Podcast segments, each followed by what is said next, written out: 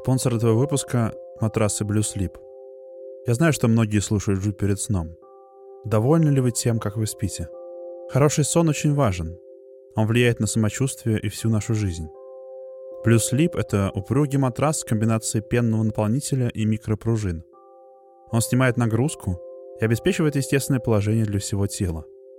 Матрасы разработаны в Великобритании, и в линейке Blue Sleep есть 3 разных матраса. Узнать о них больше и оформить заказ можно в интернет-магазине, в котором, к слову, есть еще и товары для сна — подушки, одеяло, постельное белье. Главное, что доставка бесплатная, и у вас будет 100 дней на тест матраса. Если он вам не понравится, вы сможете вернуть деньги. Вы можете использовать промокод «Жуть». Пишите латиницей ZHUT и получите скидку 7%. Спите комфортно и укрепляйте свое здоровье на качественном матрасе Blue Sleep. Лес всегда вызывал у человека трепет, тревогу и почтение, граничащие с ужасом. Сотни и тысячи лет многие народы, даже если взять хотя бы Россию, были окружены густыми чащами и темными, зачастую непроходимыми зарослями. Деревья были источником жизни, но также таили в себе опасность и неизвестность. Лес всегда ассоциировался с чем-то сверхъестественным, непостижимым, находящимся за границами нашего понимания. С ним были связаны самые разные ритуалы. Например, некоторые леса и рощи в языческие времена считались священными. Их оберегали, и там приносили жертвы. Даже с принятием христианства они сохранились. Особо почитаемые леса и деревья на русском севере обнаруживали еще в XIX и XX веках. Туда приходили лечиться, пить воду и молиться. Говорили, что если кто-то испортит деревья в священной роще, человек будет наказан болезнью, помешательством, слепотой или параличом. Если вы когда-нибудь заходили глубоко в лес, и уж тем более ночью, вы наверняка чувствовали что-то особенное, будто привычная реальность сменилась чем-то другим. Даже сейчас, когда мы окружены цивилизацией и знаем, что почти из любого леса можно выйти к домам или на широкую дорогу, деревья как будто хранят в себе что-то необъяснимое. Люди чувствовали это всегда. Например, мы все знаем такого персонажа славянской мифологии, как Баба Яга. Сегодня, когда Баба Яга стала героиней детских сказок, фильмов и мультфильмов, она может восприниматься как смешная. Но в древние времена она считалась проводником, стоящим на границе между мирами живых и мертвых.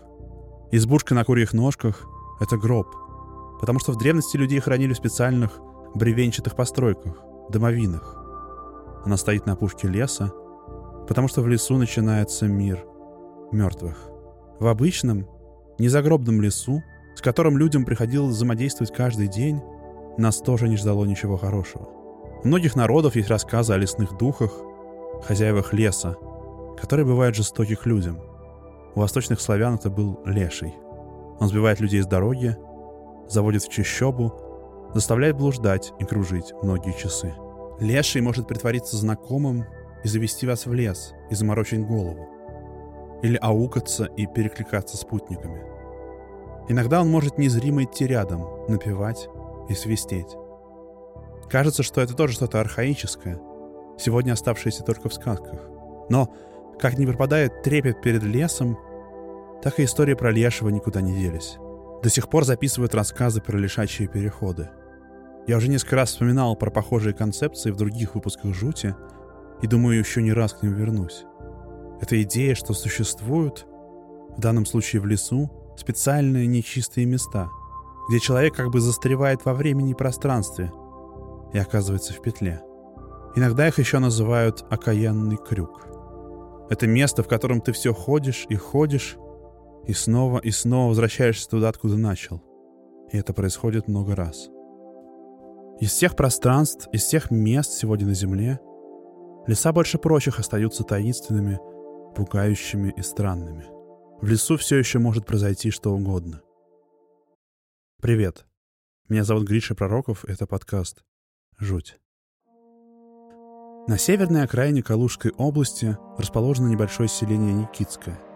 В начале 2000-х вдруг начали появляться свидетельства о том, что рядом находится таинственный лес, который местные жители считают заколдованным, и поэтому в него не ходят. В нем тихо, нет зверей и птиц, и люди, приезжающие сюда, нередко испытывают тревогу и спешат побыстрее покинуть это место. Есть, например, рассказ о жительнице Москвы. Никитская находится на границе Калужской и Московской областей, которая приехала сюда отдыхать и пошла гулять в лес одна. Зайдя вглубь, она вдруг увидела катящийся по тропинке пушистый шар. Он остановился и обернулся старичком с красными слезящимися глазами. Женщина истошно закричала, и старичок, тут же вновь приняв образ шара, продолжил свой путь. В Никитский лес трудно пройти. Когда люди здесь долго находятся, они начинают жаловаться на головные боли, приступы оцепенения, слабость. Один исследователь, попавший сюда с группой, несколько раз натыкался на невидимые стены, через которые он не мог пройти. По его словам, он начинал слышать звук, напоминавший кузнечиков. Звук становился все более громким, и в какой-то момент человек стукнулся лбом о невидимую преграду, прикрывающую путь. Рассказы о подобных местах, о таинственных аномальных лесах обычно привлекают исследователей паранормального.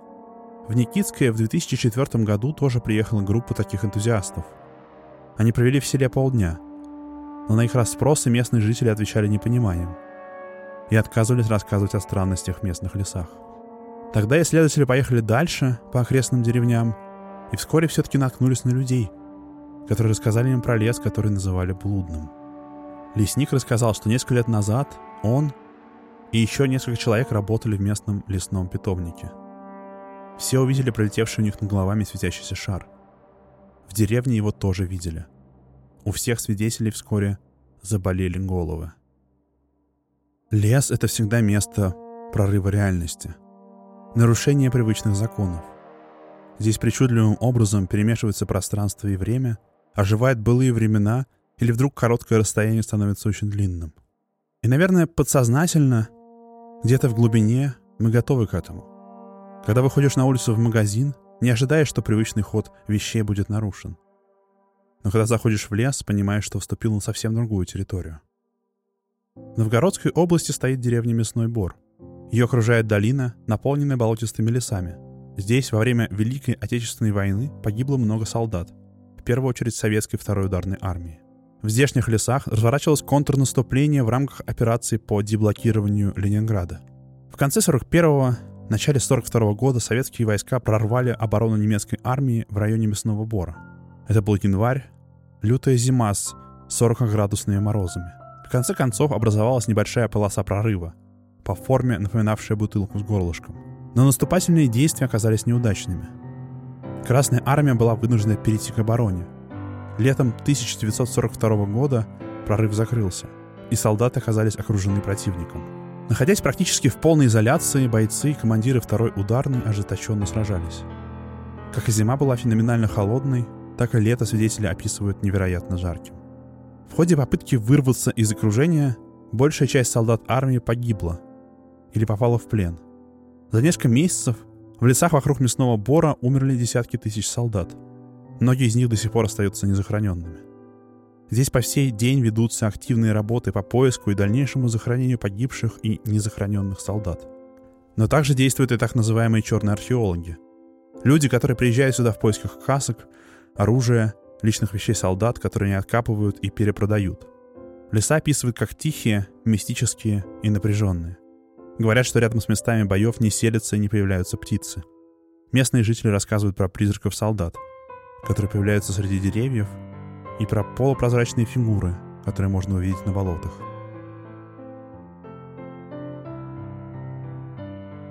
В 1975 году Галине Семеновой было 10 лет. Она жила в Мясном Бору. Тогда это было небольшое поселение с колхозными хозяйствами, сельской школой и магазином. Обычная деревня, каких много было в той же Новгородской области. И почти ничего не напоминало о том, что произошло здесь 30 с лишним лет назад. Той ночью Галина ночевала у бабушки. Родители куда-то ушли, возможно, в гости, и дочку отправили к бабушке, которая жила в соседнем доме. Света не было, и вечером они сидели со свечой. Бабушка легла спать, и Галина, по ее рассказу, услышала стук в дверь. Она открыла. На пороге стоял высокий, худой молодой человек в какой-то рваной, грязной камуфляжной одежде. Он сказал, что шел мимо, увидел дом и решил зайти. Не богаты ли хозяева хлебом? Думаю, любой из нас сегодня отнесся бы к такому гостю с недоверием. Но или 10-летняя Галина Семенова соблюдала законы гостеприимства, или в 70-е годы в СССР были более открытые нравы, но она отрезала и вынесла ему полбуханки хлеба. «Богато живете», — ответил гость, поблагодарил ее и пошел. Потом обернулся, и Галину ужаснули его глаза. Они были пустые и белые. Она в страхе отвернулась, а когда посмотрела снова, молодой человек уже пропал.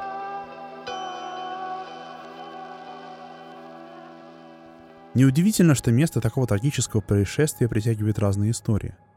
Но рассказы о сверхъестественных встречах в Мясном Бору почему-то особенно живучи.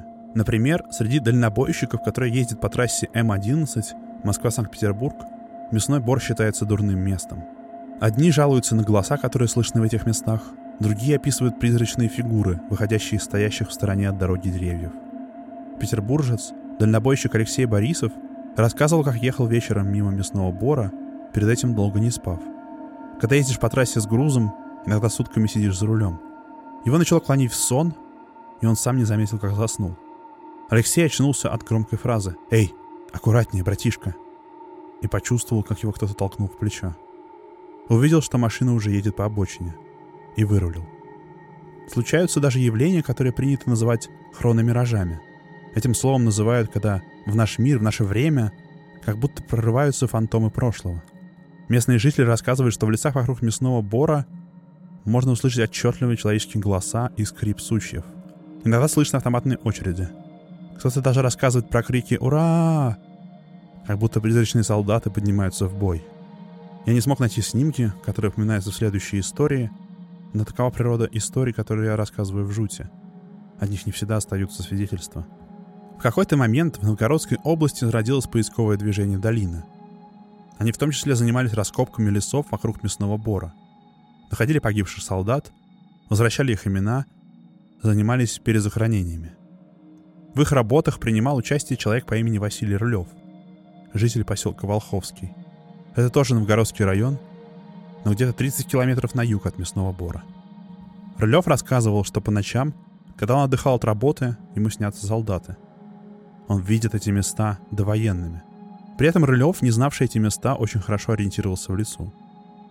Главное, говорят, что когда Рылёва фотографировали на местах бывших боев, на готовых снимках отображалось то, чего остальные не видели. Например, за спиной Василия виднелась разбитая военная дорога, которая сегодня уже заросла деревьями. Или рядом стояли солдаты в форме времен Великой Отечественной войны. Истории о встречах с мистическим часто похожи на игру в испорченный телефон. Неважно, в основе лежало реальное историческое событие или рассказ первого свидетеля, столкнувшегося с чем-то. В итоге, когда эти истории рассказываем уже мы сами, они очень сильно меняются. Исчезают, добавляются детали, появляются имена и даты, которых не было, или пропадают куски истории и появляются новые. Но так устроен фольклор, и так устроены истории, которые мы друг другу рассказываем. Это не значит, что в них теряется какая-либо ценность. Наоборот, по любым историям можно уловить какую-то общечеловеческую истину, понять, что нас волнует и что делает нас людьми. Потому что если эти истории путешествуют и видоизменяются, значит в них есть что-то важное и интересное. Рассказы про лес мутировали за сотни и тысячи лет, но какие-то детали в них как будто остаются неизменными. Лес может захватить человека и не отпускать, морочить ему голову и водить его за нос. Лес — это место миражей, фантомов, и место, в котором мы оказываемся в особом состоянии сознания. В лесах недалеко от города Козельска есть место, известное как Чёртов городище. Здесь в лесу находится холм, где на поверхность земли вышел песчаник. Это горная порода, которую редко в таком виде, в виде камней, можно встретить в средней полосе России. Место это, видимо, интересовало еще древних людей. Есть археологические свидетельства, что тут на протяжении веков жили и, видимо, проводили ритуалы древние люди. Здесь была стоянка в каменном веке, здесь в III-V веках обитали восточные балты, здесь в IX-X веках были славянские племена. Есть даже предположение, что здесь было языческое капище. Огромные камни посреди леса могли считаться священными. Возможно, тут долгое время даже сохранялась какая-то постройка. О каменных руинах сообщается в газетах XIX века и в еще более ранних записях. Но сегодня о Чёртовом городище говорят как об аномальной зоне, где происходят непонятные явления. Писатель Вячеслав Васильевич Мацнев писал, что княжьи ловчие и бортники, все люди, которым этот лес был родным местом, обходили городище стороной, делая вокруг него крюк. Старики, по словам Мацнева, рассказывали, что это была местность, заселенная лешами, и по ночам они устраивали здесь на холме буйные игрища, куда слетались ведьмы. Современные очевидцы рассказывают о провалах во времени, о странных световых эффектах на фотографиях, а также про ярко-зеленый светящийся мох. Но главный эффект чертова городища — все то же блуждание в трех соснах. Люди говорят, как отходят на 100 метров и теряют ориентацию в пространстве, кричат своим друзьям, а их не слышат. И наоборот, не слышат криков, которые им пытаются издать в ответ. Один турист рассказывал, как приехал сюда с друзьями, и они разбили палатку. Они были в районе чертова городища уже какое-то время, и он отправился по знакомой и проторенной тропинке за водой. Отойдя от стоянки совсем немного, он обнаружил, что заблудился. Палатка, которую должно было быть видно, пропала. Проплутав некоторое время, турист неожиданно легко вышел к лагерю, где обнаружил возмущенных спутников. Они стали ругаться на него, что он пропал почти на 3 часа. Турист удивился, ведь ему показалось, что он отошел всего на несколько минут. Посмотрев на висевшие на запястье часы, он обнаружил, что они отстают на 3 часа. Подмосковная Мещерская низменность, и в первую очередь ее часть в Сатурском районе, испещрена древними руинами, археологическими находками и просто признаками того, что в прошлом тут жили люди. Здесь в лесах стоят заброшенные церкви, находят следы старых поселений, начиная еще с каменного века, а по берегам рек стоят славянские курганы. Это воистину необычные места.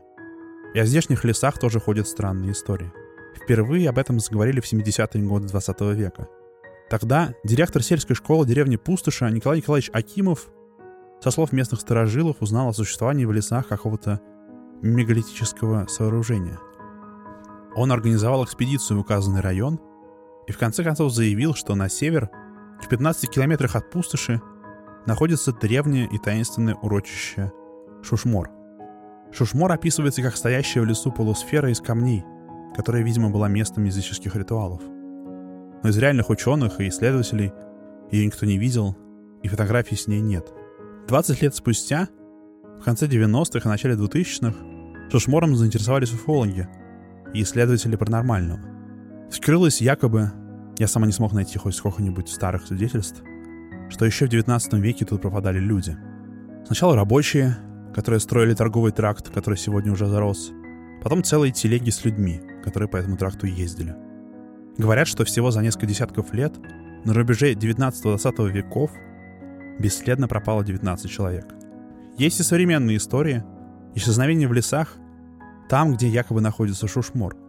Рассказывают о людях, которые буквально ушли в лес и пропали. Например, говорят про одну пожилую женщину, которая ушла за грибами и пропала. Ее родственники почти сразу обратились в полицию, и быстро начались безуспешные поиски. А через несколько дней ее тело возникло совсем близко от опушки леса. Признаки насильственной смерти отсутствовали. Рассказывают также про эффекты, напоминающие эффекты вокруг чертова городища. Одна местная жительница, которая собирала с мужем в лесу ягоды, обнаружила, что потеряла своих спутников, хотя они только что были рядом с ней. Она окликнула их, и те отозвались, но она не могла понять, откуда именно доносятся голоса. Они звучали как будто со всех сторон одновременно. Вокруг, кстати, рос необычный мох, ярко-зеленый, пушистый и очень высокий. Женщина с трудом вышла из заросли этого мха. Когда муж с друзьями отыскали ее, оказалось, что она отсутствовала 1,5 часа, хотя ей казалось, что прошло всего несколько минут. Истории о Шушморе могут показаться сомнительными. Обычно я не даю оценку историям в жути, но лично я не думаю, что в окрестностях Пустоши действительно стоят какие-то древние мегалиты. Но тут наверняка пропадали люди. И об этом есть задокументированные свидетельства. Пик истории о Шушморе пришелся на середину 2000-х. Тогда аномальную зону больше всего обсуждали, тогда не писали, тогда туда ездили исследователи в поисках мегалитического сооружения. Потом ажиотаж спал. Год назад, весной 2019 года, в Шатурском районе, примерно в 15 километрах от села Пустоша, правда на юг, а не на север, в Черустинском лесу нашли скелет туриста. Он пропал за год до этого. Скелет был прикован к дереву цепями и наручниками. Никто не знает, что произошло с ним в лесу.